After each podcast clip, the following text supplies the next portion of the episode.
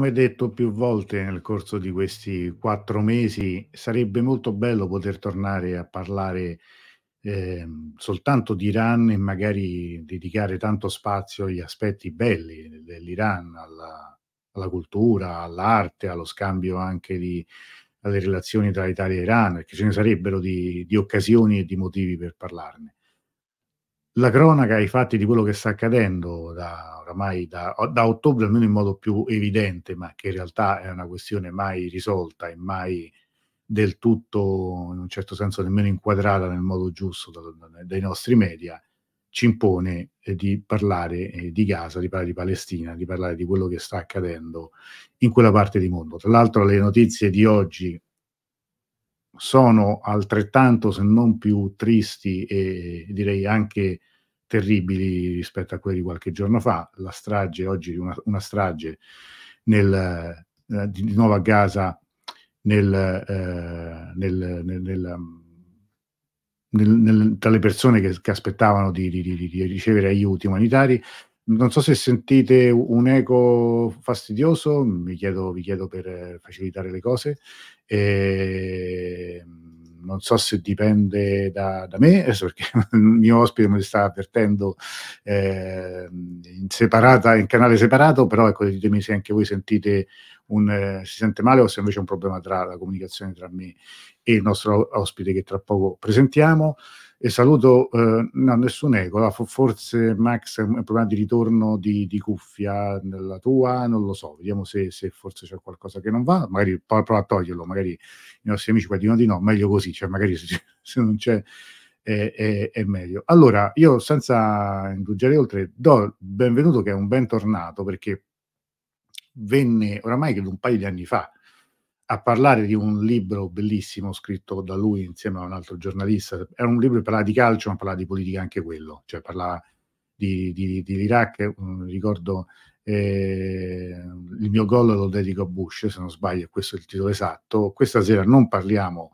di calcio, parliamo di, eh, in particolare del, della Corte internazionale di giustizia e parliamo un po' di quello che sta accadendo. E do bentornato a Max Civili. Buonasera Max. Hai chiuso, hai chiuso il, il, microfono. Aspetta, vediamo se ti, ti, riesco a smutare io. No, aspetta. C'è qualche problema. Eh, no, perché non riesco a togliere, a togliere il...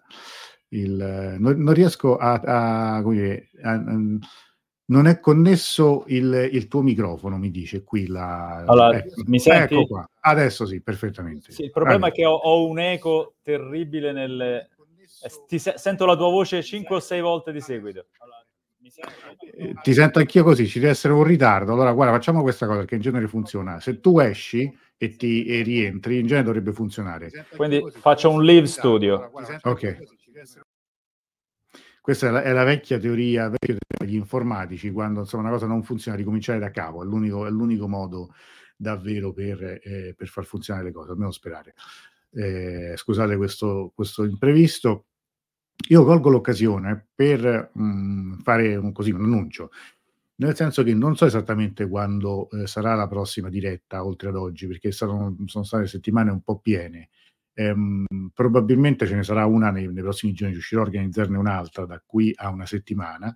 Quello però cui invito tutti a non mancare è la diretta di venerdì 8 marzo perché sarà una diretta speciale? Per chi segue le conversazioni sull'Iran da, da tanto tempo, anche per chi non, non, le segue da tanto tempo, ma insomma eh, è, mai diventato uno dei nostri, consiglio di non mancare venerdì 8, saprete perché, qualcuno già sa qualcosa più o meno quale potrebbe essere la, la, la novità che, che vi faremo vedere però sarà, dovrebbe essere una cosa un po' diversa dalle altre, quindi segnatevelo, il, adesso poi lo metterò ovviamente anche in calendario, farò tutte le, le, le notifiche e le comunicazioni del caso, però quella di venerdì eh, 8 marzo sarà una, un, una diretta speciale, infatti è già chiamata così, è sempre un senti chi parla eh, con Davud, eh, però insomma credo che potrebbe essere... Mh, più di altre volte interessante e piacevole. Allora, aspettando che Max si ricolleghi, una breve presentazione, Max è un giornalista, lavora per varie testate, anche per una, una, una televisione eh, satellitare eh, iraniana, la, la televisione satellitare, satellitare si chiama Press TV, eh, collabora con il fatto, ha un'esperienza diciamo, di lungo corso, oramai possiamo dire, e segue oramai da, da questi mesi in modo molto molto puntuale eh, il, ovviamente le vicende di Gaza e tutto quello che queste vicende comportano nel, come dire, di, di, anche di correlato, cioè è stato lui di persona all'AIA in questi, questi giorni, la scorsa settimana, per seguire le audizioni, per seguire le udienze della Corte internazionale di giustizia e questa sera cercheremo di eh, capire insieme innanzitutto com'è, cosa, come funziona eh, la Corte internazionale di giustizia e anche eh, capire in che modo eh, potrebbe essere una, eh, dire, un, una svolta o meno nel, in tutta la, la, la, vicenda di, legata appunto a Gaza, alla Palestina. Si era riconnesso un attimo fa Max, l'ho rivisto cadere, ho rivisto la connessione cadere, sempre, eh, noi eravamo collegati fino a 10 secondi prima e eh, andava benissimo e come sempre ci sono sempre, c'è sempre la possibilità che qualcosa vada storto, ma questo ci facciamo un po' abitudine. Sta riprovando, vediamo se adesso riesco ad, ad aggiungerlo alla live. Eccoci qua. Va meglio? Adesso, eccoci qua. Ci sei Antonello? Io ci sono, noi ci siamo. Tu, tu adesso senti in modo, in modo decente o sempre il ritorno terribile? No, adesso oh, sto facendo con il mio cellulare perché il, il, computer praticamente anche quando ho disattivato il collegamento continuavo ad ascoltarti anche con la pagina del eh. computer spenta. È una sorta di maledizione, proprio. dovrei sì. sentire la mia voce all'infinito. Allora, io nel frattempo, mentre, mentre ti aspettavo, ho fatto una tua presentazione. Sì. Tanto poi Giuseppe dice audio perfetto, ok, grazie. Immagino eh, avrai detto delle cose terribili. Delle cose terribili, come, come, come ovvio, eh, ma eh, dicevo appunto, avevo ricordato prima la tua, tuo precedente passaggio qui, le conversazioni quando avevamo parlato di calcio, di Iraq, sì. lì la guerra in Iraq, la guerra civile tutto quello che ne veniva, ma soprattutto stavo sottolineando come mh, tu abbia passato la scorsa settimana all'AIA. Sì allora, eh, sei andato ovviamente per sentire le udienze della, de, della Corte internazionale, però io vorrei fare un passo, piccolo passo avanti. Cioè, sì. noi abbiamo iniziato la diretta parlando di, eh, di quello che è successo a Gaza, non che sia una novità purtroppo, però una strage di civili, si parla di almeno 104 vittime, uccise, colpite, eh, le testimonianze parlano di colpi in testa, quindi colpi mirati anche da cecchini, mentre cercavano di prendere del cibo che era entrato con i convogli umanitari a Gaza. Allora, eh, cerchiamo di inquadrare un momento questo, questo che è accaduto, perché è accaduto oggi, è, ha un significato secondo te, è in relazione a qualcosa? Uh, sì, innanzitutto ci sono anche 700 feriti, per cui oltre ai 100, certo. oltre 100, alle oltre 100 vittime. Le dinamiche sono, eh, sembra abbastanza chiare. Eh, finalmente gli aiuti umanitari erano entrati a, Gaza, a Gaza City, e migliaia di persone eh, si sono avvicinate eh, agli aiuti umanitari nel tentativo di riuscire a rifornirsi di, di, di cibo, di acqua, di, insomma, di genere di prima necessità. Quello che eh, si desume dai giornali italiani, eh, nella migliore delle ipotesi, è che ehm, i palestinesi abbiano assaltato, abbiano assaltato i camion con gli aiuti um- umanitari. Questa, diciamo, è la migliore delle interpretazioni che i nostri media mainstream hanno dato ai fatti di, di, di poche ore fa. Ehm, e addirittura... Eh, stiamo, stiamo sentendo male l'audio, non ho capito perché, ma improvvisamente. Riproviamo un attimo, però, un attimo, non so se si era saltato qualcosa, prego. Mi senti meglio? Mm, così così, proviamo, dai. E, e, addirittura, e addirittura, alcuni giornali ehm, e alcune, ehm, alcune agenzie hanno eh, riportato che ehm, i palestinesi si erano avvicinati troppo ai carri armati eh, israeliani. Per cui eh, in questa maniera è stato giustificato eh, questa, questa, carneficina che è stata fatta nelle ore scorse. Eh, ci sono state delle versioni anche, anche, anche più assurde di questa. Eh, è stato detto addirittura eh, che, che, c'era stato un vero e proprio assalto eh, con, da parte dei palestinesi contro chi era, eh, contro chi portava i camion, contro chi aveva appunto portato le, ehm, i rifornimenti. Insomma, quello che è accaduto è, è, un'altra carneficina e a mio modo di vedere avviene in un momento davvero delicato dal punto di vista proprio delle eh, dinamiche negoziali. Eh, perché in questo momento eh, la Russia sta sfilando eh, la questione diplomatica di mano da, da, dagli Stati Uniti fondamentalmente. Perché in queste ore e fino al 2 marzo, se non sbaglio, sono in corso a Mosca eh, delle, de, dei negoziati tra tutte le parti eh, palestinesi coinvolte, da Fatah a, a, ad Hamas, eh, sono tutti lì a discutere eh, di come eh, uscire fuori facendo un fronte unitario da questa situazione. E questo naturalmente no, non, sta bene, eh, non sta bene agli Stati Uniti, ma soprattutto non sta bene a Israele. Per cui, eh, e qui siamo solamente nel campo naturalmente delle ipotesi, eh, quello che è accaduto, c- c'è da chiedersi se quello che è accaduto a Gaza City nelle ultime ore sia da ricollegare a, a, ai negoziati in corso in questo momento a, a Mosca. Ricordiamo sempre che dire, la divisione tra i palestinesi, la divisione soprattutto storica no? tra autorità nazionale palestinese e, e, e, Hamas è uno dei punti di forza su cui Israele ha giocato certo. negli anni. Un fronte palestinese diviso era stata la fortuna di Israele in, in molti passaggi, no?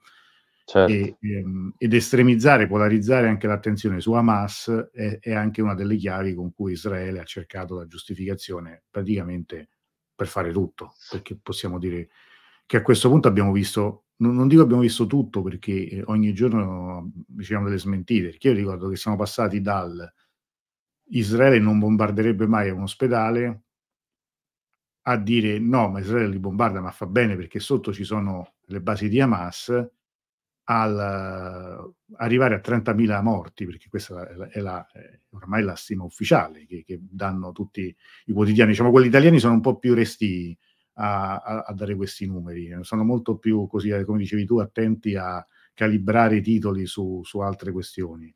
Eh, ma siamo veramente a, come dire, oramai al, al quinto mese di, di, di attacco, cioè di un attacco senza precedenti di questa portata.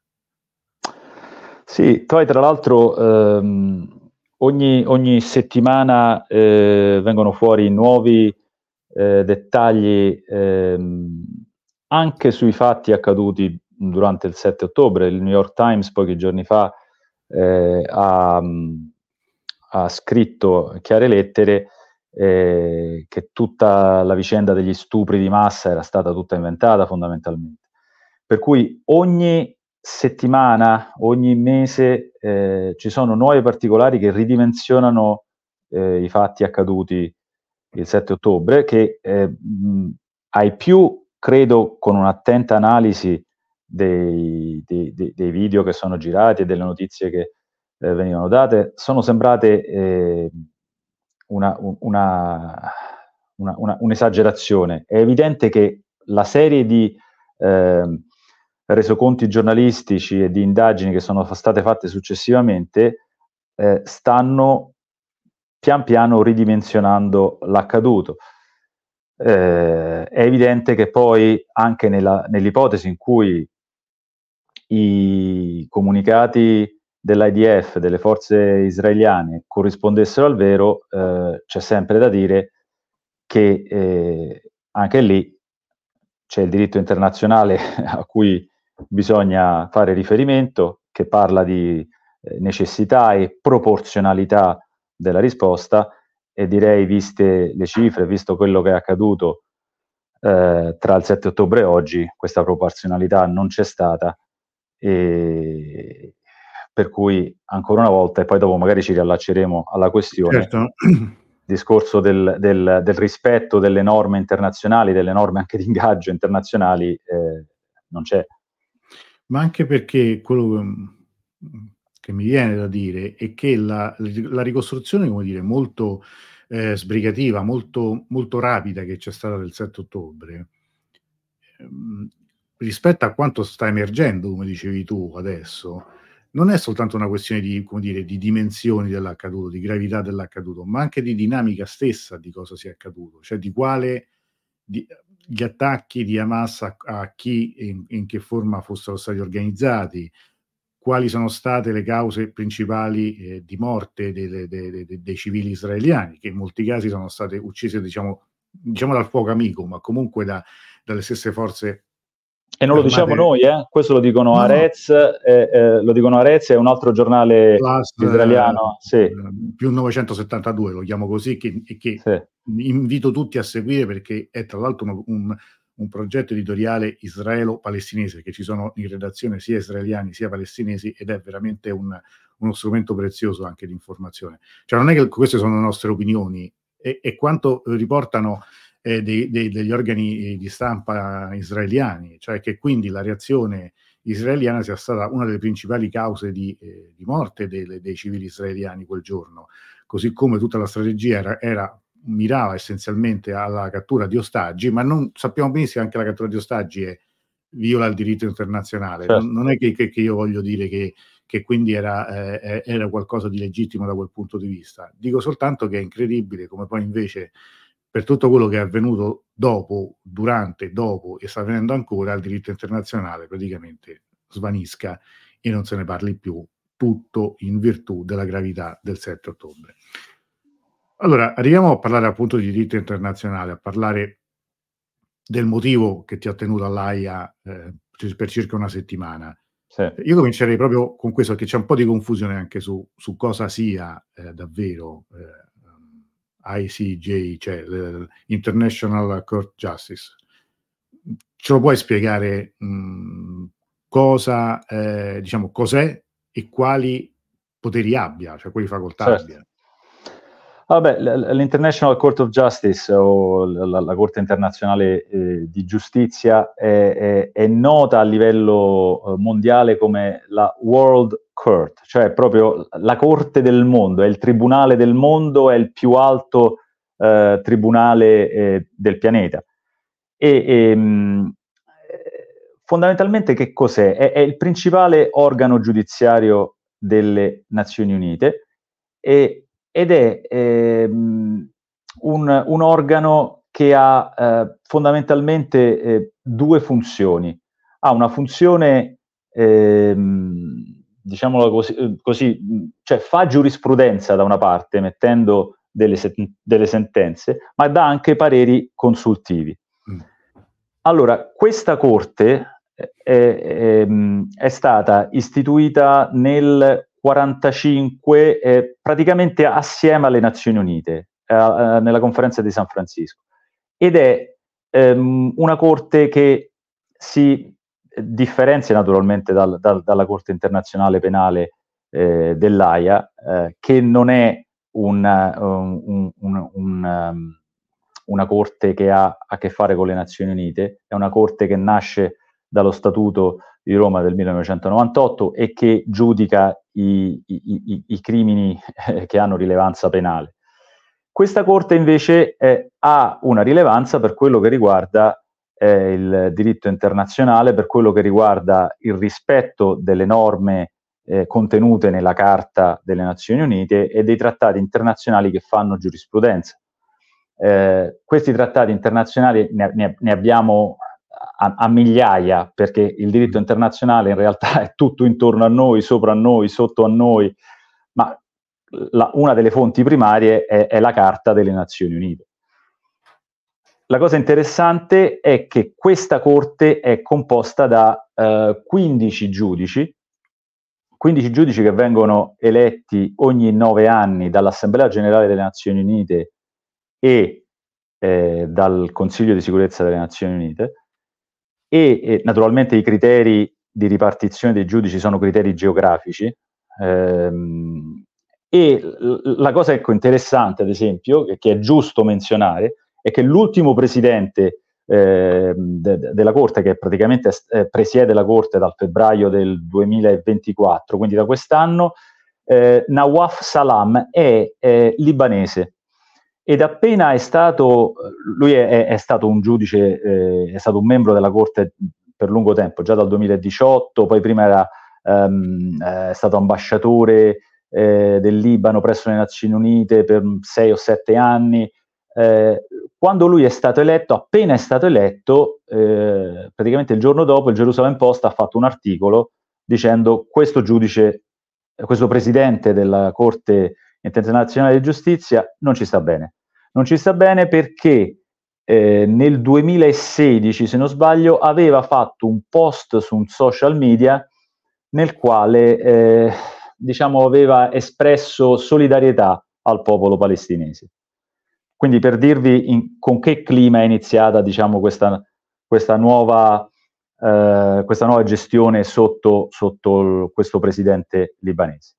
Comunque, tornando al discorso della, de, della Corte internazionale, eh, detto che serve fondamentalmente a, a, a due cose, no? abbiamo detto risolve le controversie tra gli stati, eh, il caso ad esempio tra Sudafrica e Israele è un caso che fa scuola eh, e, e, fa ca- e, e, praticamente ci fa vedere quali siano le funzioni in termini di competenza eh, contenziosa, quindi quando c'è un contenzioso tra due stati, però la Corte può anche formulare dei pareri e in questo caso lo fa su richiesta eh, dell'Assemblea Generale delle Nazioni Unite e del Consiglio di Sicurezza. Diciamo quindi in questo caso, nel caso appunto che stavo seguendo io, eh, la Corte era stata ehm, evocata per fornire un parere consultivo, per fornire sì, un parere ehm, eh, consultivo, adesso vi dirò tra breve quali erano i quesiti eh, mm-hmm. in questione, eh, fammi sem- sem- mm, semplicemente dire anche un'altra cosa, che questo caso ehm, è differente dal caso presentato dal Sudafrica contro Israele qualche mese fa. Sì. Perché? Perché in questo caso non è un paese che ha adito alla Corte, ma è l'Assemblea delle Nazioni Unite che con la risoluzione 77247 del dicembre del 2022, quindi molto prima degli attacchi del 7 ottobre, aveva chiesto all'ONU un parere consultivo.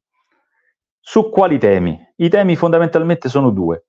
Il primo è quali sono le conseguenze giuridiche della violazione persistente del diritto del popolo palestinese all'autodeterminazione, dell'occupazione, quindi le conseguenze giuridiche dell'occupazione, della colonizzazione, dell'annessione dei territori palestinesi da parte di Israele e delle pratiche volte a modificare la composizione demografica dei territori palestinesi. Quindi questo era il primo quesito. Il secondo quesito invece era quali fossero le conseguenze pratiche di, di queste pratiche sui doveri degli, degli altri stati e dell'ONU.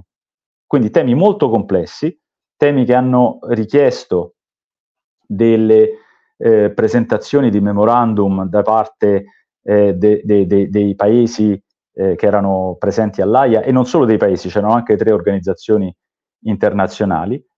E, mm, e, e quindi eh, per questo ci sono voluti, mh, mm, ci sono voluti sette giorni eh, per ascoltare tutti i paesi, 52 paesi presenti, un numero record, non ci sono mai stati così tanti eh, paesi presenti a una uh, sessione della, della, Corte internazionale dell'AIA e naturalmente eh, gli interventi sono stati, sono stati eh, molto, molto, molto spesso anche molto duri. Fammi dire soltanto un'altra cosa, che eh, naturalmente queste, questi, mh, mm, eh, chiamiamole così, conseguenze mh, giuridiche delle violazioni sono inerenti a, a, lo, a, alla, alla, ai territori occupati di Palestina e a, East, eh, e a Gerusalemme Est. dal, il quesito è lungo, dal 1967 dal 1967. Perché dal 1967? Questa forse la, la, domanda classica, ma immagino che tu sappia già la risposta, Antonello.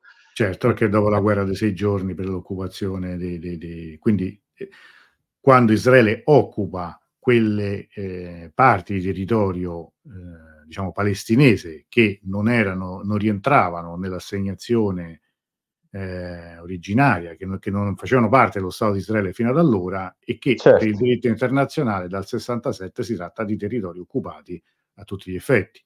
Esattamente, perché, perché in realtà Israele nasce nel 48 dal famoso trattato di partizione dell'ONU, che ehm, fondamentalmente è uno dei primi, de, dei primi grandi eh, atti del, de, de, dell'Assemblea generale eh, delle Nazioni Unite, che approva con un voto non unanime eh, eh, diciamo questa divisione della, de, della, Palestina che all'epoca, lo ricordiamo, era sotto il controllo amministrativo della, de, della Gran Bretagna.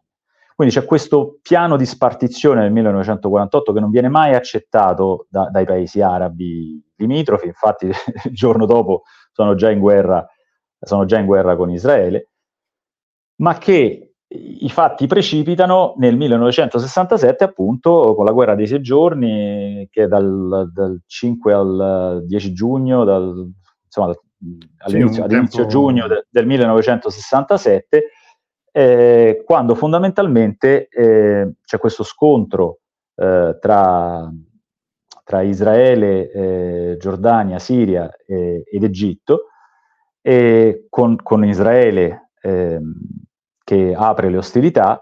E insomma, alla fine di questi, di, di, de, della guerra dei sei giorni, Israele si ritrova con dei territori quattro volte più grandi di quelli che aveva dopo la, il piano di ripartizione del, del 48, perché oltre a, a West Bank, a um, Cisgiordania, a, a, Gerusalemme Est, eh, in, in, quell'occasione eh, Israele prende il Sinai e, e il, il, Golan Heights, eh, aiutami, eh, le alture del Golan, alture del Golan eh, le alture del Golan, e quindi ehm, si ritrova appunto con eh, una grande quantità di, di, di, territorio in più rispetto al, appunto alla, al piano di ripartizione del 48 e immediatamente le Nazioni Unite intimano a Israele eh, di, con una risoluzione eh, di restituire i territori. Naturalmente eh, eh, ciò eh, non è accaduto. E, ehm, mh, quindi diciamo, ecco, questo è il motivo per cui nel, nei quesiti viene specificato a chiare lettere eh, eh, since 1967, dal 1967, perché è da, è da, quella data che formalmente, malgrado eh, le, le, le, decine di risoluzioni ONU che sono succedute, eh, Israele occupa i territori palestinesi illegalmente e nell'ambito delle dichiarazioni fatte dai paesi eh, che hanno preso parte alla, a queste udienze della Corte internazionale dell'AIA è evidente che eh, sia uscito fuori come Israele eh, non consente il diritto all'autodeterminazione del popolo palestinese, il diritto alla integrità territoriale, il diritto alla, alla, alla so- sovranità, il diritto al, all'utilizzo eh, delle risorse naturali, insomma ci sono delle conseguenze giuridiche che poi hanno naturalmente ramificazioni anche nella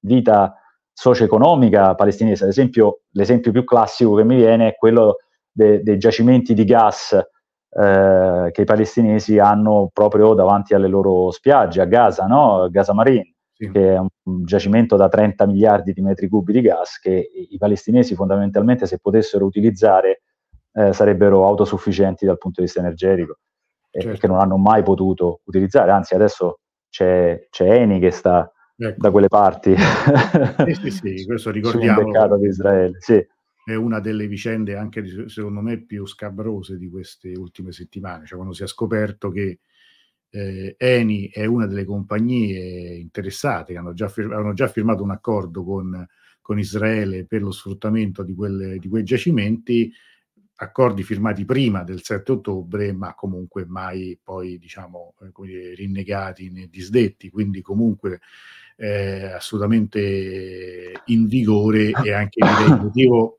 motivo di imbarazzo e direi anche di conflitti di interesse non indifferenti per alcuni personaggi che sono magari con una veste, siedono al, nel CDA del, dell'ENI e poi però con un'altra pre- frequentano salotti televisivi, talk show in cui parlano da esperti di geopolitica. Questo, insomma, voglio dire, è, una cosa che vale quando eh, si parla di Ucraina e, e, vale quando si parla anche certo. di Palestina, perché questo confine labile tra esperto di geopolitica e, eh, come dire, lobbista o addirittura eh, membro del CDA dell'ENI, insomma, è, è una figura, come una situazione che si ripete con una certa con una certa costanza molto, frequenza, sì. molto, frequenza un po' molto preoccupante. Per non parlare di tutti questi rappresentanti think tank che ricevono sovvenzioni ehm, statali o ricevono sovvenzioni anche attraverso sponsorizzazioni dai grandi gruppi energetici che si dichiarano indipendenti, no? poi quando devono parlare certo. di, di, questioni energetiche o di, o di, temi legati appunto alle economie eh, dei paesi di riferimento, certo.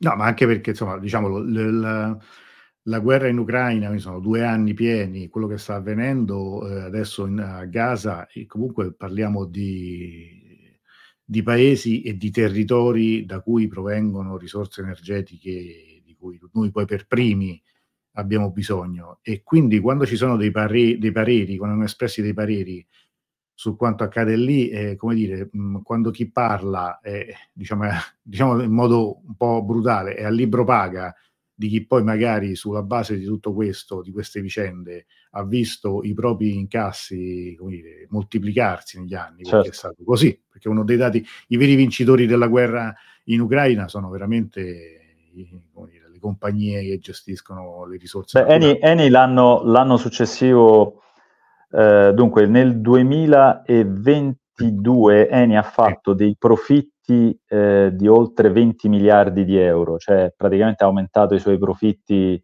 del, del 300% per quell'anno. Ecco. Eh, per cui, naturalmente, da, da, dal momento in cui abbiamo scelto di interrompere quasi del tutto eh, l'approvvigionamento di gas eh, da, parte della Russia. Sì, sì certo. No, no, questo insomma è una cosa che, che va sempre che va sempre ricordato. Tanto qui Domenico, precisissimo, c'è la, la guerra dei sei giorni, 5-11 giugno 5, Giugno. Grazie, eh. grazie. Grazie Domenico.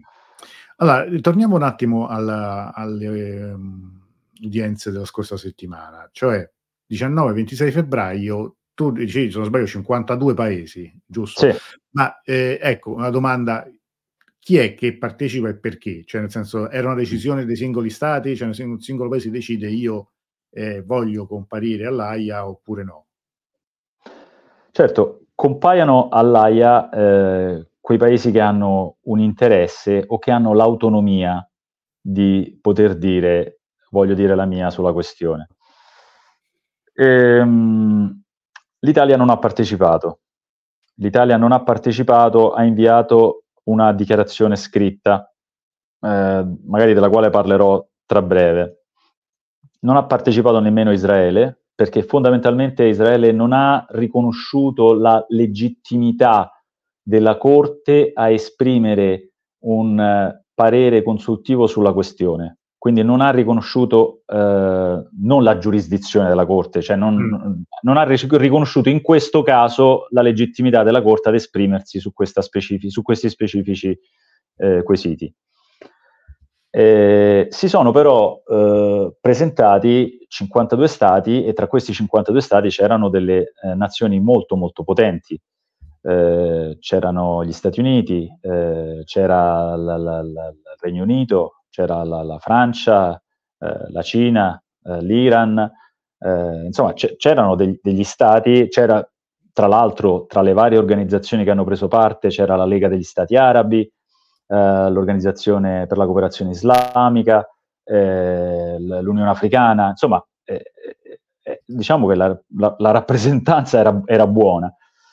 Ehm, è evidente che gli interventi eh, sono stati calibrati su quelli che erano gli interessi dei singoli paesi. Io mh, ho scelto eh, 4-5 paesi per eh, il contenuto appunto di, eh, de- dei loro memorandum. Io credo che in assoluto il paese che ha fornito il uh, memorandum, la, la, la, submission più incisiva, stata, sia stata la Cina.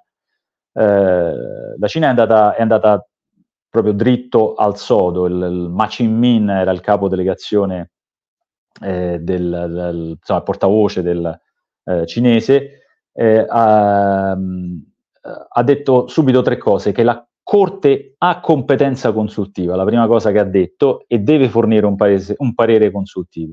Eh, Israele ha violato il diritto del popolo palestinese e, e, lo, e, e l'occupazione dei territori eh, palestinesi viola il diritto internazionale.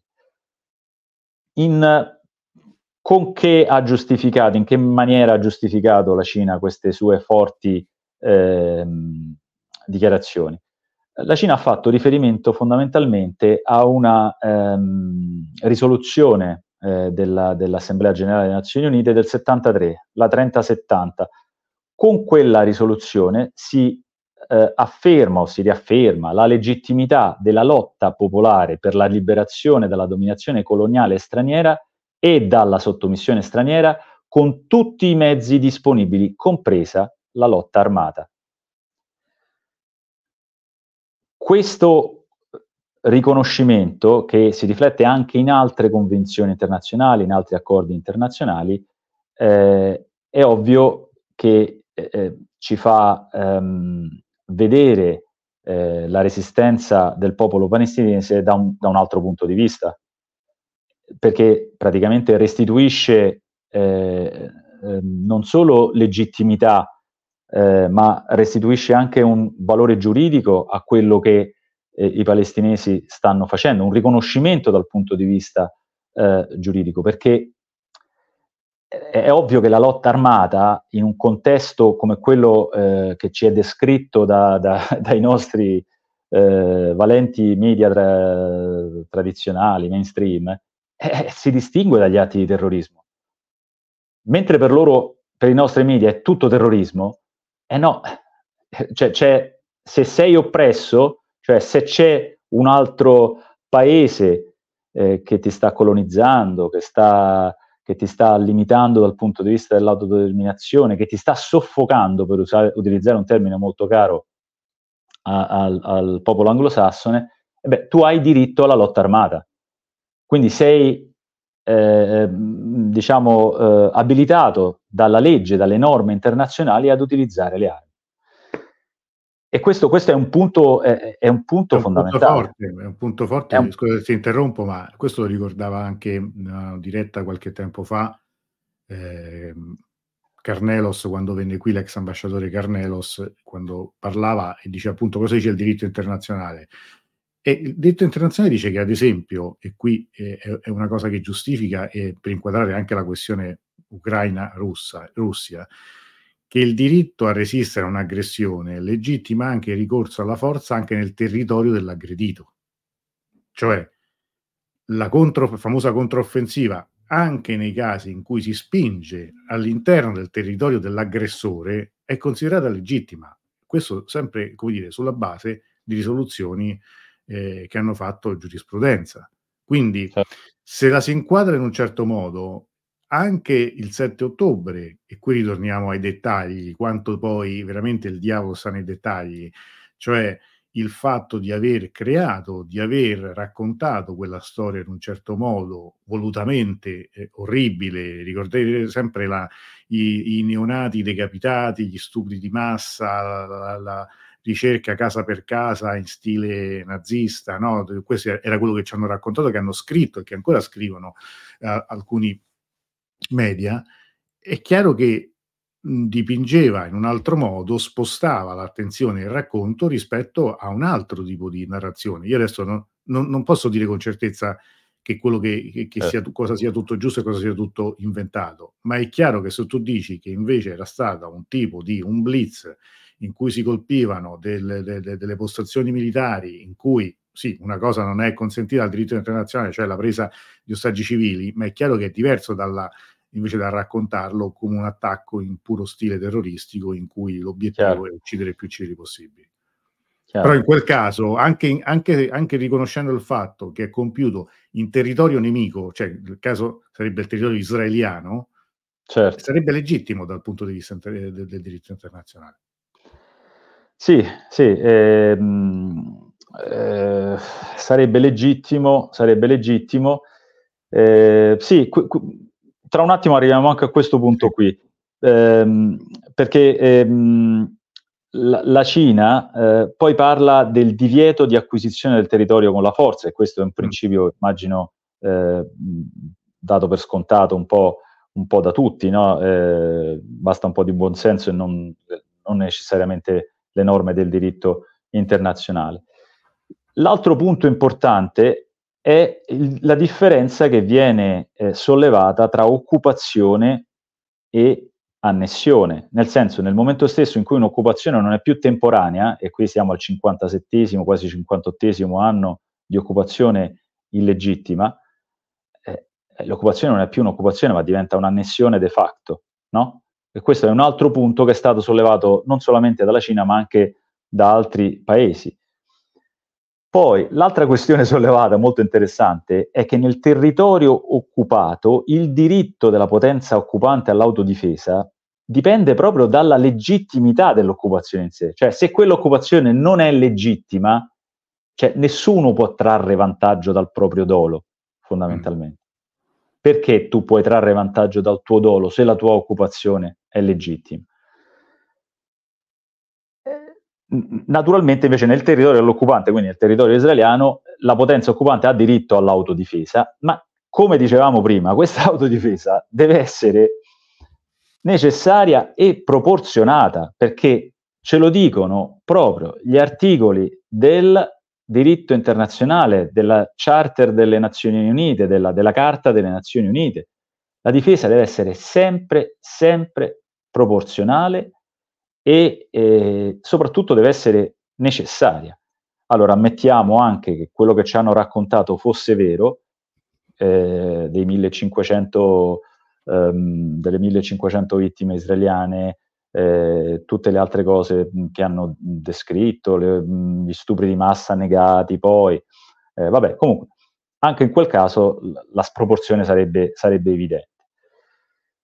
Quindi diciamo gli interventi della Cina sono stati molto molto, eh, molto ficcanti, molto, ehm, eh, visto che ci siamo soffermati molto su questo, eh, mi ero segna- segnato anche l'intervento dell'Iran che è stato mh, per gran parte eh, si è soffermato sul diritto all- all'autodeterminazione e più in particolare all'utilizzo eh, delle, mh, delle risorse naturali, alla possibilità di utilizzare le risorse naturali, cosa che naturalmente fino a questo punto è stata impossibile eh, per, eh, per eh, i palestinesi. E poi mi ero segnato eh, anche un intervento molto interessante di uno dei legali della Lega degli Stati Arabi, ehm, che aveva detto che fondamentalmente il fatto che Israele non rispettasse le norme internazionali era un grave, ehm, una grave minaccia per la stabilità mondiale per la stabilità del Medio Oriente e per la stabilità mondiale, perché eh, fondamentalmente ehm, eh, a, a, una, a, un'infrazione si segue con un'altra infrazione. Eh, quindi poi alla fine si, si, apre un ciclo infinito di, di, di, di, infrazioni delle norme come risposta alla prima, alla prima infrazione. Eh, brevemente invece volevo soffermarmi anche su, su Stati Uniti e Regno Unito. Eh, gli Stati Uniti hanno giustificato in pieno le azioni israeliane. Tra, tra l'altro è stato curioso che abbiano inviato un, um, un, un, consulente legale del Dipartimento di Stato facente funzioni, non hanno inviato nemmeno un, un rappresentante diciamo, ufficiale mm. governativo, eh, un certo uh, Richard Visek, eh, che fondamentalmente eh, ha detto che, che ehm, eh, le, le, truppe israeliane devono rimanere nei territori occupati e lo devono fare per salvaguardare la sicurezza di Israele. E a quel punto uno eh, si domanda eh, che cosa si intende per sicurezza di Israele, da quale punto a quale punto dal punto di vista territoriale la, uh, la, sicurezza di Israele è messa a repentaglio, uh, cioè, quindi dappertutto fondamentalmente, considerando che tra l'altro ad esempio nella West Bank ormai è diventata una sorta di, di groviera, no? perché fondamentalmente sì. l'avete visto sulla mappa, uh, i territori rosicchiati anno dopo anno a, da parte dei, set, dei coloni israeliani. Eh, sì, insomma, il territorio palestinese non ha, più, eh. non ha, più, continuità, cioè di, di certo. fatto non c'è nessuna forma di continuità certo. territoriale. Eh, poi c'è stata una grande ambiguità da, parte, ambiguità da parte degli Stati Uniti proprio sulla questione dei coloni, qui mi ero segnato alcuni punti. Eh, la cosa importante è che eh, con Trump gli Stati Uniti hanno riconosciuto l'annessione delle alture del Golan eh, e praticamente quella, quella, quell'atto da parte di Trump non è mai stato negato poi dopo successivamente e questo naturalmente avvalora ancora di più eh, l'azione di Israele eh, di acquisizione attraverso la forza eh, di, di, di, territori. E poi vediamo se c'era qualcos'altro di interessante che me l'ho segnato. Ehm, e, e, gli Stati Uniti non hanno mai menzionato nel loro memorandum la fine dell'occupazione, mentre invece eh, anche stati che sono stati un po' più prudenti nelle, nelle rispettive dichiarazioni hanno, hanno, sempre parlato del fatto che l'occupazione prima o poi sarebbe dovuta terminare. Il Regno Unito invece è stato molto molto più pragmatico, come al solito. Eh, secondo il Regno Unito la Corte non deve mettere alcuna, alcuna, alcun parere, mm. fondamentalmente. Eh, perché? Perché la situazione è troppo complessa eh, la situazione è troppo complessa, ci sono troppi aspetti e troppi passaggi che la Corte eh, non sarebbe in grado di valutare. Tra l'altro mh, mancano ancora sei mesi a, a una scelta della, della, della Corte internazionale, eh, quindi alla, diciamo alla, alla, alla parere finale. E, mh, senza contare il fatto che la Corte, naturalmente, essendo un, un, organo delle Nazioni Unite, si può avvalere di tutte le ricerche, gli studi, le analisi fatte dalle organizzazioni sul campo delle Nazioni Unite. Per cui il, il, il, diciamo, la, la, la, presentazione del, del, del, Regno Unito, almeno dal mio punto di vista, è, è, stata abbastanza, faceva acqua un po' da tutte le parti e, e purtroppo, ecco, torniamo all'Italia, la dichiarazione scritta dell'Italia è un copia e incolla del, della dichiarazione eh, inglese. Eh, L'Italia ha mandato due paginette, come quasi tutte, eh, mh, tra l'altro l'ho scritto anche in un articolo che è uscito ehm, sul fatto, senza, mh, senza la carta ufficiale eh, diplomatica, senza la carta intestata, con delle firme fatte a mano, incomprensibili eh, dall'ambasciatore italiano in, eh, in Olanda. Sì, tra eh, l'altro ho scritto proprio a penna Ambassador sì, of Italy, sì, cioè, sì, le, le fatte vedere tu, cioè una cosa imbarazzante direi quasi, anche a livello di così. Eh, però vabbè, diciamo che conta il, la sostanza e la sostanza è che anche l'Italia ha chiesto alla Corte di non emettere alcun parere per non aggravare eh, la situazione, per non rendere ancora più tesa la situazione eh, tra Israele e Palestina. Mi chiedo come come sia possibile renderla più tesa di, di, di ora. Sì, certo. no, eh. Questa è la cosa incredibile, quando si, quando si, affrontano poi i temi ci si appella così dire, a, alle parole, ci, ci, si aggrappa alle parole al non destare ulteriore tensione, però appunto abbiamo sì. visto oggi cosa, cosa continua ad accadere. Sta, sì. A questo eh, punto quando, quando dovrebbe mh, come dire, eh, emettere il suo parere eh, la, la, la Corte? Dunque, eh, diciamo che eh, entro, entro 5-6 mesi dovrebbe emettere il suo parere. Eh, ci sono però naturalmente delle questioni legate proprio al fatto che eh, il, il, naturalmente il parere non, non, è vincolante, ma lo abbiamo visto anche nel caso del, del Sudafrica, eh, del, mm. del, della denuncia fatta dal Sudafrica. Eh, la Corte in quel caso ha, messo, ha emesso delle eh, delle raccomandazioni anche molto forti, no? ha chiesto a Israele di smettere di utilizzare le armi, ha chiesto di eh, facilitare l'ingresso eh, nei territori colpiti da bombardamenti di aiuti umanitari. Israele no, non ha osservato comunque nessuna di queste prescrizioni.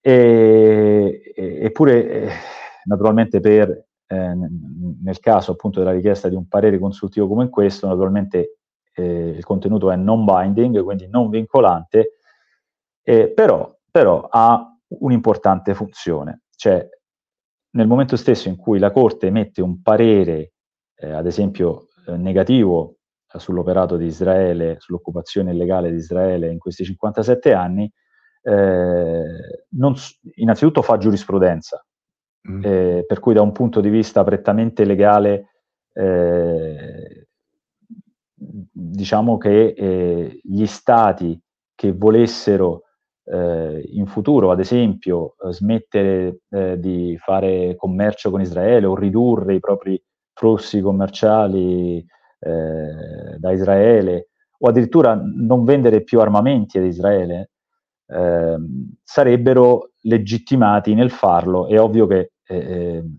nella stragrande maggioranza dei casi forse non accadrà, è ovvio però anche che se alcuni stati decidono di farlo eh, non individualmente ma eh, attraverso diciamo, dei gruppi, eh, ecco, in questo caso naturalmente la, la, il parere consultivo della Corte eh, conterebbe e, e, quindi da questo punto di vista per questi motivi diciamo, eh, si considera importante il ruling, eh, non il ruling, il parere consultivo appunto eh, della Corte.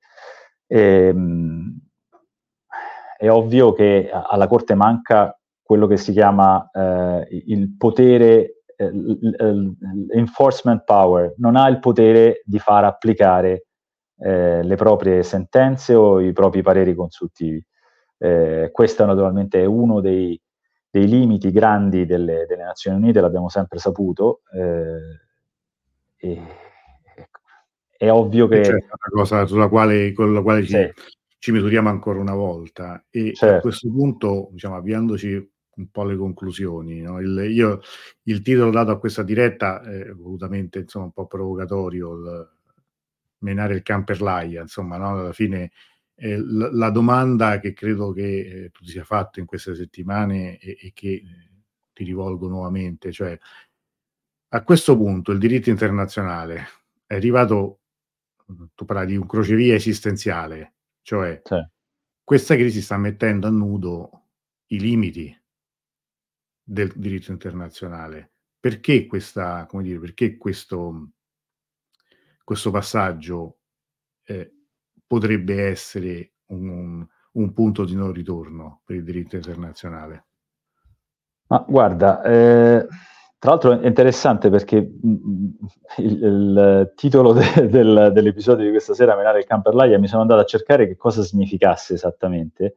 Cioè, so, so che significa perdere tempo, no? Giusto. Però in realtà questo cane gira per l'aia dove fondamentalmente perde tempo perché lui vorrebbe girare fuori nei boschi, nella natura, per andare a, a, caccia di conigli, di selvaggina, no? Quindi invece lo metti dentro l'aia e lui è lì a perdere tempo che gira eh, è una perdita di tempo? Eh, secondo me no. Se invece dobbiamo parlare del diritto internazionale, è ovvio che mai come ora il diritto internazionale eh, soffre eh, di una crisi lontana, soffre di una crisi eh, che fondamentalmente lo ha visto cambiare eh, poco nei suoi interpreti principali dalla, da, dalla sua nascita, cioè dal 1945, da quando eh, gli Stati membri eh, delle Nazioni Unite erano, quanti erano? Una cinquantina, mi pare, nel, nel, nel sì.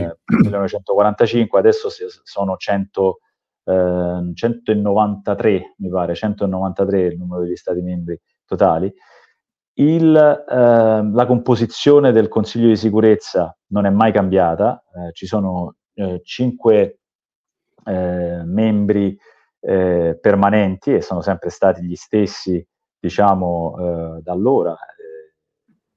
e questa è la cosa più, più, più preoccupante, è, è, che ormai stati, ad esempio, come il Brasile,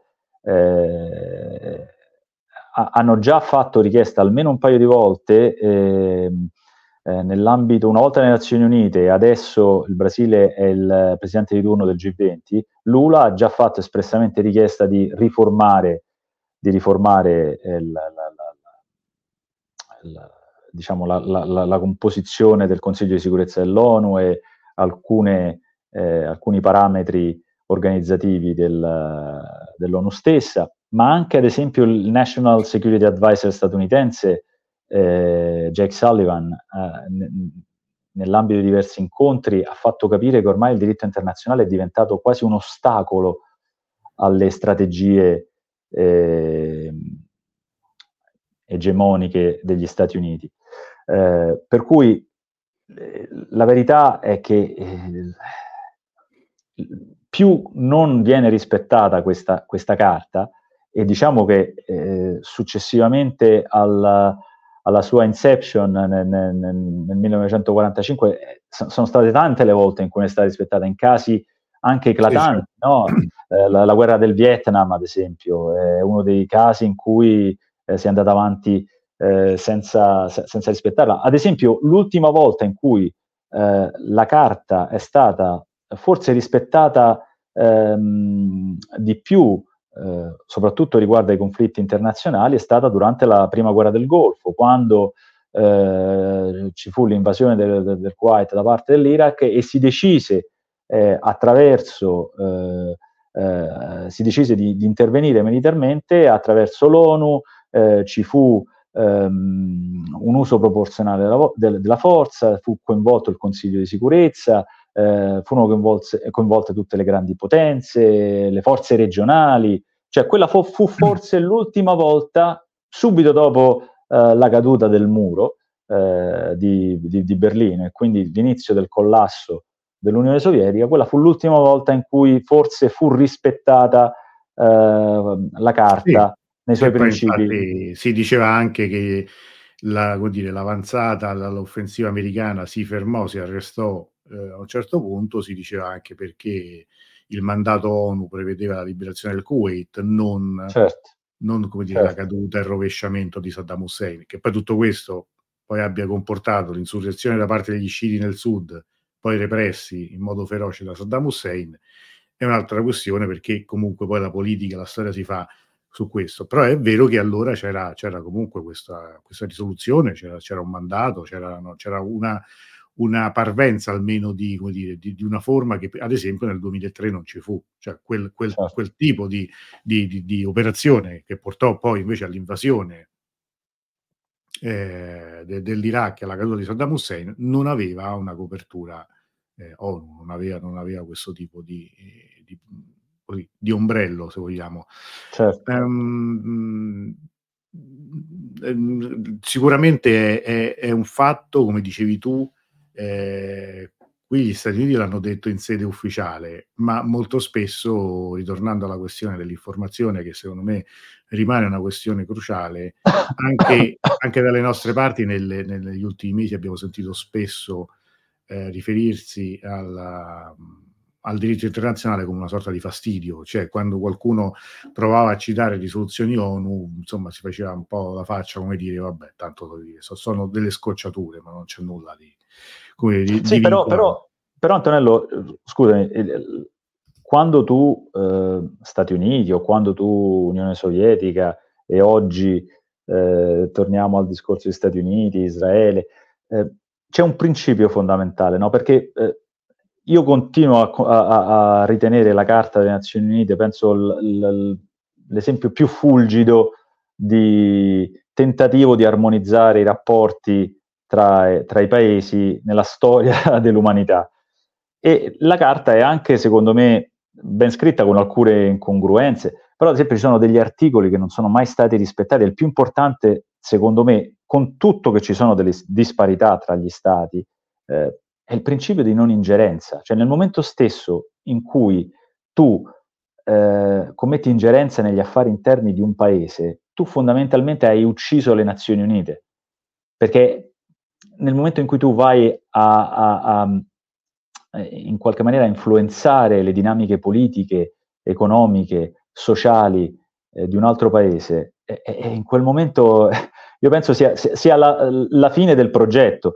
E purtroppo questa cosa è andata avanti in maniera sempre più eh, clamorosa, direi, nel corso degli anni, subito dopo la seconda guerra mondiale, e, e, non si è mai più riusciti a tornare indietro. Io a questo punto direi che eh, forse questo sia stato il, il eh, diciamo così, il, il, motivo più importante per cui eh, probabilmente siamo al, al, al, canto del cigno del, del, del diritto internazionale. Eh, perché purtroppo eh, anche quando eh, le Nazioni Unite hanno preso coscienza di gravi atti di ingerenza eh, di alcuni paesi nei confronti di altri, eh, non hanno avuto mezzi, hanno avuto mezzi per eh, sanzionare, per punire appunto queste, queste gravi manchevolezze. In conclusione, vorrei leggere qualche commento o domanda dei nostri amici. Giuseppe dice probabilmente il diritto internazionale è stata la eh, più grande illusione del XX secolo, ma eh, sì, è stata anche una grande speranza, no? perché poi noi diciamo appunto parliamo sempre di illusioni quando ci accorgiamo che svaniscano, però è stata l'idea è come diceva Max, è una grande idea, cioè le, le, le, è anche quella del anche quella della funzione stessa della Corte internazionale, il principio è assolutamente eh, legittimo e, e, sarebbe probabilmente l'unico modo per eh, veramente a, poi arrivare a quello che, che, che era la, l'obiettivo delle Nazioni Unite, prima ancora era la società delle nazioni, no? che sono insomma, certo, certo. La, il, il, antesignano del, delle Nazioni Unite era la società delle nazioni nata dopo la prima guerra mondiale, cioè evitare, cercare di evitare che la guerra rimanesse un, un, metodo di soluzione dei conflitti tra, tra le nazioni, così, così non è stato a proposito di questi conflitti, di queste questioni, mh, Faranas ci domanda, ma la Siria ha mai fatto ricorso alle Nazioni Unite per riavere le alture del Golan? Io questo credo proprio di sì. Cioè sì, sì, ci sono, delle, ci sono delle risoluzioni a riguardo, adesso non ricordo esattamente il numero delle risoluzioni, eh, sì, però sicuramente sì. Invece, volevo, tornando all- all'osservazione del nostro amico precedente, è come se io e te, Antonello, facessimo un club con tutte le persone che ci stanno seguendo, no? E io e te, che abbiamo costituito il club, non rispettassimo ah, le certo. regole del club, no? Sì, sì, sì, certo, facciamo la regola per cui non si entra con gli stivali nella sede del club, poi ci presentiamo tutte e due con, con gli stivali da cowboy, insomma. Cioè perdiamo di credibilità immediatamente, no, purtroppo, purtroppo eh, la credibilità di un, un organo eh, co- come le Nazioni Unite, de- de- del Consiglio di sicurezza, in questo momento è ai minimi storici proprio perché eh, i pezzi grossi che lo hanno, che lo hanno fondato eh, in questa fase da anni, ma soprattutto in questa fase, eh, le regole proprio n- non ne vogliono sapere di rispettarle. Domenico si scrive, faccia notare che 8 giudici su 15 sono giudici di paesi occidentali, se non erro. Sì, sì. Eh, tra l'altro, ehm, sì, sono di paesi occidentali, Est Europa, eh, Europa occidentale. Tra l'altro, nella composizione non ho letto America del Nord, ho letto mm. America Latina, ma non ho letto America del Nord, quindi credo che rientrino tra i paesi occidentali. Non ho letto proprio la dizione America del Nord. Ricordo di aver letto America Latina, eh, ma non America del Nord. Comunque c'erano dei giudici anglosassoni, sicuramente tra i 15. Prima quando parlavamo di Cina, qui il nostro amico Andrea dice i, i cinesi però si sono già dimenticati la loro annessione del Tibet. Per carità, eh, questa, la, la, la, politica geopolitica dei paesi poi va così, cioè nel senso che spesso si, tutti quanti sono sempre pronti a, a guardare come dire, le, gli errori, le colpe degli altri, ma questo vale, vale per tutti. No?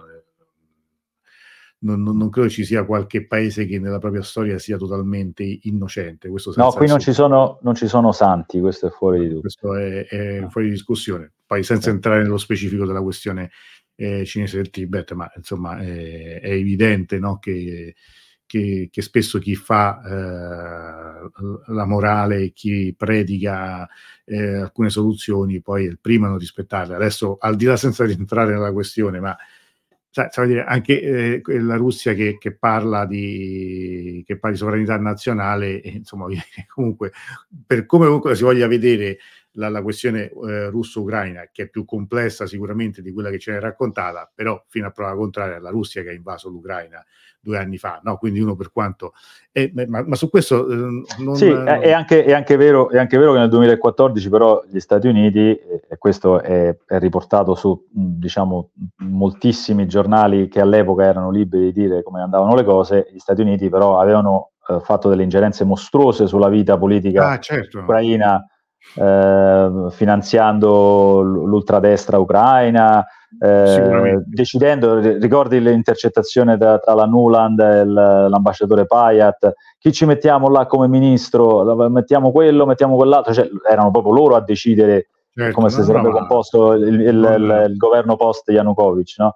No, no, che lì sia saltato, voglio dire, che l'atto eh, dell'invasione della Russia sia soltanto, come dire, è come il 7 ottobre e l'attacco di Hamas, no? cioè pretendere che la storia cominci il 22 febbraio del, di certo, anni fa, certo, non, è, certo. non, è, così, soltanto che in quel caso sicuramente, voglio dire, poi alla fine la Russia stessa ha, almeno fino a prova contraria, poi invaso uno Stato sovrano. Ora che, che certo. sia per dire, ma questo per riportare. Ma quello che stiamo facendo, poi... credo, Antonello, è che stiamo riequilibrando la narrazione dominante, no? che esatto. è tutta talmente squilibrata verso una parte che poi alla fine ti, ti, ti, ci tirano proprio per quei pochi capelli che ci sono rimasti. Ah, no, eh, certo. No, no. Cioè... Guarda, io l'altro giorno vedevo una, in streaming una una giornalista eh, che si occupa di esteri, che insomma ultimamente va per la maggiore, e che era in una scuola, in un liceo in Italia, credo a Roma, e un ragazzo gli chiedeva ci puoi riassumere per favore, spiegare eh, la questione israelo-palestinese. E ovviamente lei, a, parte che sono di dire, non è una domanda che fai, quello dovrebbe essere un incontro dedicato soltanto a quello. Certo. E ovviamente il suo racconto è cominciato il 7 ottobre, c'è stato un attacco terroristico, ecco, cioè, e, e, questo è già, dire, io il resto non l'ho più sentito perché cioè, non puoi cominciare da lì, ma è, è, è abbastanza evidente qual è la tendenza. Eh, Faranas fa una domanda, ma si è fatta la tregua per il Ramadan? Il Ramadan inizia l'11 marzo e no, al momento, al momento niente. No. Che ci siano nemmeno speranze che... No che avvenga. È stata evocata più volte lì all'AIA da alcuni paesi, soprattutto dalla Turchia. La Turchia ha fatto un discorso, una bella fetta del discorso della Turchia era proprio eh, focalizzata sulla sanctity, adesso non mi viene la traduzione in italiano, la, la, la sacralità. La sacralità. Ah, sì, sì, la sacralità del Ramadan, eh, naturalmente, soprattutto poi credo dopo i fatti di, di, di queste ore, eh, le tensioni torneranno ancora alte. Sì, sicuramente sono fatti, sono sviluppi che poco eh, possono portare per una, per un, anche per un accordo, per una tregua, per una, ehm, dire, un'esclusione che preveda un, una tregua e rilascio degli ostaggi, perché è chiaro che si, si sommano vittime, si sommano odio, si somma sangue e tutto questo è, è esattamente il contrario. Se possiamo fare un'ultima, un'ultima annotazione, eh, quel ragazzo, eh, 37enne, che è stato arrestato dalle autorità italiane, Anan, eh, Anan Yashir, qualcosa del genere, palestinese, eh, di Tulkarem è stato arrestato eh, su, eh, fondamentalmente su richiesta del governo israeliano era un ragazzo che viveva in Europa dal 2013, ha un regolare permesso di soggiorno eh, in Italia dal 2017, è stato arrestato un mese fa all'Aquila eh, senza alcun tipo di accusa, non c'è nessuna alcu- accusa formale da parte delle autorità italiane, non c'è alcuna giustificazione all'arresto, il ragazzo è in prigione da eh, un mese senza aver praticamente fatto nulla, semplicemente perché ehm, su, su, richiesta appunto del governo israeliano. C'è da dire che il ragazzo faceva parte della eh, resistenza lì a Tulkarem ed è stato quattro anni nelle eh, prigioni israeliane, però da dieci anni vive qui, che faccia proseliti tra chi voglia eh, eh opporsi all'occupazione illegale di Israele, n- non mi sembra un reato. Eh, eh questo è il punto no, della, della, distinzione tra lotta armata e, e terrorismo, cioè se il eh, impostare tutto come tutto quello che è resistenza all'occupazione israeliana uguale terrorismo eh, comporta anche poi delle distorsioni giuridiche di questo tipo, perché eh, voglio dire, finché non si commette un reato eh, e, e, questo reato è dimostrato di fronte alla legge eh, siamo tutti innocenti. Sì, cui... ma anche se ha commesso un reato, la si sconta qui, no, no, certo, non lo va a scontare in Israele. No, certo, certo, no, no, ma qualora la, essere scontato, immagino eh, reati legati all'istigazione all'odio o, certo. altre, o altri reati previsti dal nostro codice penale, e dovrebbe essere, intanto dovrebbero anche notificare quali sono i, i capi di accusa per quel motivo per il quale è stato arrestato e poi eventualmente affrontare un, un intergiudiziario in Italia, non, non in Israele, certo. non si capisce, cioè, si capisce perché, eh, lo si sospetta perché e oggi eh, tu sei stato a una manifestazione sotto Montecitorio proprio per, per questo, anche per, questo, per questa causa. Sì, sì, sì. Ehm è stata tra l'altro una delle prime manifestazioni davanti al Parlamento, alla Camera dei Deputati, eh, credo che fossero state vietate addirittura, no? eh, da, già da, da, un anno o due. E, mh, e, credo che, visto il momento in cui le forze dell'ordine sono abbastanza sotto attacco dopo quello che hanno compiuto con gli studenti alle manifestazioni pro-Palestina, che era a Pisa, se non sbaglio, sì. Eh, sì. Eh, Oggi sono stati abbastanza tranquilli, anche se la manifestazione non era autorizzata. Eh, c'era tra l'altro anche eh, Khaled, eh, quell'altro ragazzo eh, ricercatore palestinese che finì eh, arrestato quando era con la famiglia in vacanza um, al confine, credo, credo che era vicino Rafah, credo, se non sbaglio, qualche mese sì, fa. Sì, era qualche mese fa. Era, mm, sì nell'immediatezza poi di quello, di quello che... C'era anche lui alla manifestazione, mh, mm, è stato intervistato da, da, è stato intervistato anche da alcuni media mainstream, se non sbaglio ho visto mh, mm, dei microfoni dell'ANSA, eh, vabbè, mh, mm, ho visto anche che ci sono delle iniziative da parte di alcuni parlamentari del Movimento 5 Stelle, di, del Partito Democratico e di eh, Sinistra Italiana e Verdi eh, che si regheranno con una ehm, delegazione al confine eh, tra Egitto e la striscia di Gaza, quindi vicino eh, Rafah, nei prossimi giorni. Questa è una buona notizia, cioè ci fa almeno sperare che certo. qualcosa all'interno del Parlamento si muova e che non sia un, una pozza di acqua stagna dove tutti la pensano allo stesso modo. E, ehm, e questa, ci sono diversi parlamentari che si stanno dando molto molto da fare, la Ascari è molto attiva da questo punto di vista del, del Movimento 5 Stelle. Eh, tra l'altro la stessa Scari ha presentato un'interrogazione parlamentare proprio sulla questione di questo Anan, questo 37enne che ora è nel carcere di Terni, pensa nell'ala, nell'ala quella dedicata ai terroristi. Massima sicurezza, insomma. Immagino. Massima sicurezza, eh. sì, sì, sì. Chiudiamo con una domanda che Farnas fa a me, dice domanda per Antonello, alcuni giornalisti dicono che nelle manifestazioni per la Palestina ci sono molti fascisti, tu mi puoi dire se è vero o no? Guarda, ti rispondo in modo molto secco, no, assolutamente no. E ti dico anche che dall'inizio, proprio dalle primissime manifestazioni, c'era stata questa questione rivolta agli organizzatori, eh, cioè accettare o no la partecipazione, ad esempio, di Casa Pound, che è un'organizzazione di estrema destra, tra l'altro anche fisicamente vicina ai luoghi dove si svolgono molto spesso le manifestazioni, cioè vicina a Piazza Vittorio, e la, l'adesione era stata negata, cioè il, ogni volta che si sono organizzate queste manifestazioni, almeno io poi ti dico, le manifestazioni a cui ho partecipato eh, io, le manifestazioni erano dichiaratamente antifasciste, cioè è stato riba- eh, non è una, una mia interpretazione, è un concetto ribadito più volte dagli organizzatori e dalle persone ai microfoni appunto che, eh, che sono intervenute in queste manifestazioni. Ricordo, e qui mi dai anche questo uh, un assist, che sabato, eh, così come in altre città italiane, anche a Roma alle 15 ci sarà una manifestazione di nuovo per fermare il genocidio in Palestina. L'appuntamento è a Piazza Vittorio, quindi io rivolgo a tutte le persone che ci ascoltano che stanno a Roma di, eh, di aderire e rivolgo l'invito a partecipare. Eh, è una testimonianza eh, che io ritengo importante, anche far vedere che comunque non si, non si, non si molla. Ecco, Giuseppe pure lo dice, nessun fascista alle manifestazioni, ricordo a tutti la manifestazione di sabato 2 marzo. Eh. Se hai ancora un secondo, Domenico dovrebbe farti un'ultima domanda. Max, approfittiamo della tua pazienza. Ah. Cioè, il tuo ospite trova un parallelo tra la guerra dei sei giorni e l'attacco russo all'Ucraina? Questa è una domanda, insomma, una, una cosetta okay. proprio.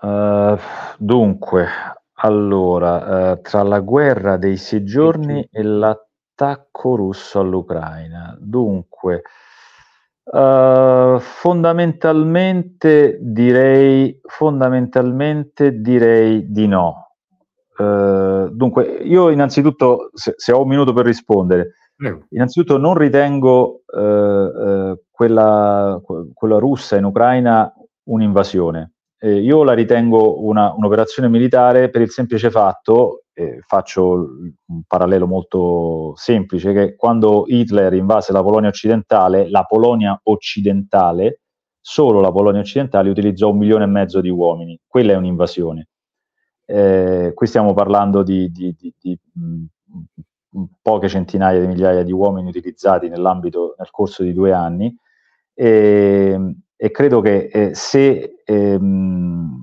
eh, la Russia avesse voluto invadere eh, effettivamente eh, l'Ucraina, il tenore degli attacchi sarebbe stato ben diverso, sarebbero stati utilizzati, sarebbe stata utilizzata molto di più l'aviazione, ad esempio. Eh, per cui io la ritengo un'operazione militare, eh, però è il mio punto di vista. Eh, beh, in quel caso, nel caso di Israele nella guerra dei sei giorni, lì l'attacco fu soprattutto invece con l'aviazione, anzi fu, fu proprio grazie all'aviazione che Israele riuscì a sbarazzarsi di, di, di, tre nemici e mezzo in un colpo solo, inaspettatamente tra l'altro. Eh, è evidente che anche quella operazione fu eh, fortemente sostenuta da alcune potenze internazionali, eh, da un punto di vista sia strategico che, che militare.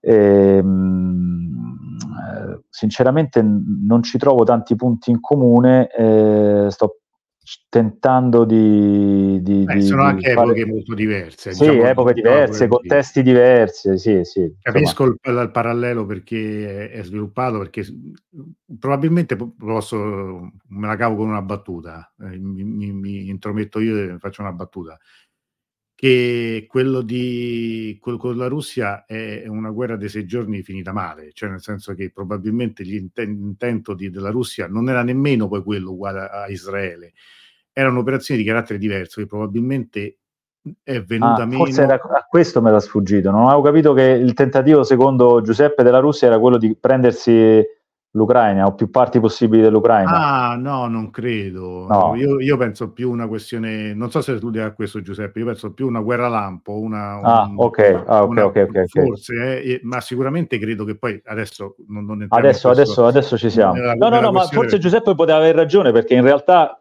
all'inizio, la, da questo punto di vista, forse Giuseppe ha ragione perché all'inizio eh, l'offensiva russa serviva per favorire l'accordo di pace che in realtà era esatto. poi stato raggiunto eh, con la Turchia, attraverso la Turchia, vi ricordate, no? E invece fatto saltare poi da Boris Johnson eh, praticamente all'indomani del, de, dell'accordo trovato tra Russia e Ucraina grazie alla mediazione turca ma in cui probabilmente poi anche tutti gli obiettivi adesso non, non, non, li sapremo mai forse veramente, l'obiettivo di Putin era attraverso un percorso diverso, cioè probabilmente attraverso anche de- una forma di, come dire, mh, eh, oliatura di certi meccanismi all'interno del sistema ucraino e arrivare a un accordo in tempi molto rapidi. Non era sicuramente, certo, non pareva certo, certo una, un'operazione destinata a durare così tanto, però a un certo punto invece questa soluzione non è arrivata nel tempo che... Eh, che si, che, ci, che si aspettava la Russia e siamo appunto dove siamo. Allora, io vi ringrazio, ringrazio innanzitutto uh, Max anche per la pazienza perché, come dice, hai fatto una bella lezione anche sulla Corte internazionale, ci hai raccontato anche la, la tua esperienza diretta, eh, quindi grazie. Eh, grazie a te Antonello, spero di non essere stato troppo pesante per... No, no, no, assolutamente. Ha seguito ah. eh, anche i nostri amici a seguirti mh, sui social e quindi poi di rimando anche al, agli interventi che fai, appunto collabori con il Fatto, eh, lavori con Press TV e collabori anche con altre testate e, e magari ci rivedremo qua, eh, vediamo un po' che cosa ci riserva anche il destino, insomma, quali, quali, appuntamenti. Ogni tanto sarebbe bello anche vedersi per parlare, cioè è stato bello, tanto bello l'anno scorso quando per esempio abbiamo fatto una diretta e abbiamo parlato dell'accordo tra Iran e Arabia Saudita, no? Cioè nel senso che eh, cioè, ci sono pure le belle notizie, cioè, le, le, i certo. momenti in cui i, i, paesi fanno degli accordi. Beh, domani ci sono le elezioni in Iran, no? Domani sono le elezioni in Iran, questa è, è, una notizia che infatti dire, non, non, è un caso nemmeno che non abbiamo ancora parlato, anche perché vorrei veramente ah. vedere poi domani sulla base di quello che, che, avverrà. Domani si vota per il Parlamento e per l'Assemblea degli esperti, probabilmente sì. la seconda elezione avrà conseguenze più rilevanti della prima. È anche vero che almeno a Teheran si parla di un 10% massimo di persone che andranno a votare. Questo, questo è, l, è l'aria che tira, eh, anche da, eh, da, da, da, chi in questo momento è giù eh, arrivano queste sensazioni e comunque ne riparleremo sicuramente. Andrea dice serata di altissimo livello, grazie Max Antello, grazie, buonasera a tutti, dice Giuliana. Ciao, Io ringrazio anche Sandra, grazie, veramente interessante, saluti a tutti. Max, ci salutiamo noi tra un secondo appena ci scolleghiamo. Grazie ancora, ci vediamo sicuramente sabato, immagino, alla manifestazione. Noi oramai siamo degli abitué, ci incontriamo eh, tu per lavoro sempre sotto l'acqua, sotto il sole a, a filmare, e, però è, è, è, è quello, è, il nostro lavoro, quindi continuiamo così. Grazie ancora a tutti per averci seguito e buonanotte. Ciao, buonanotte.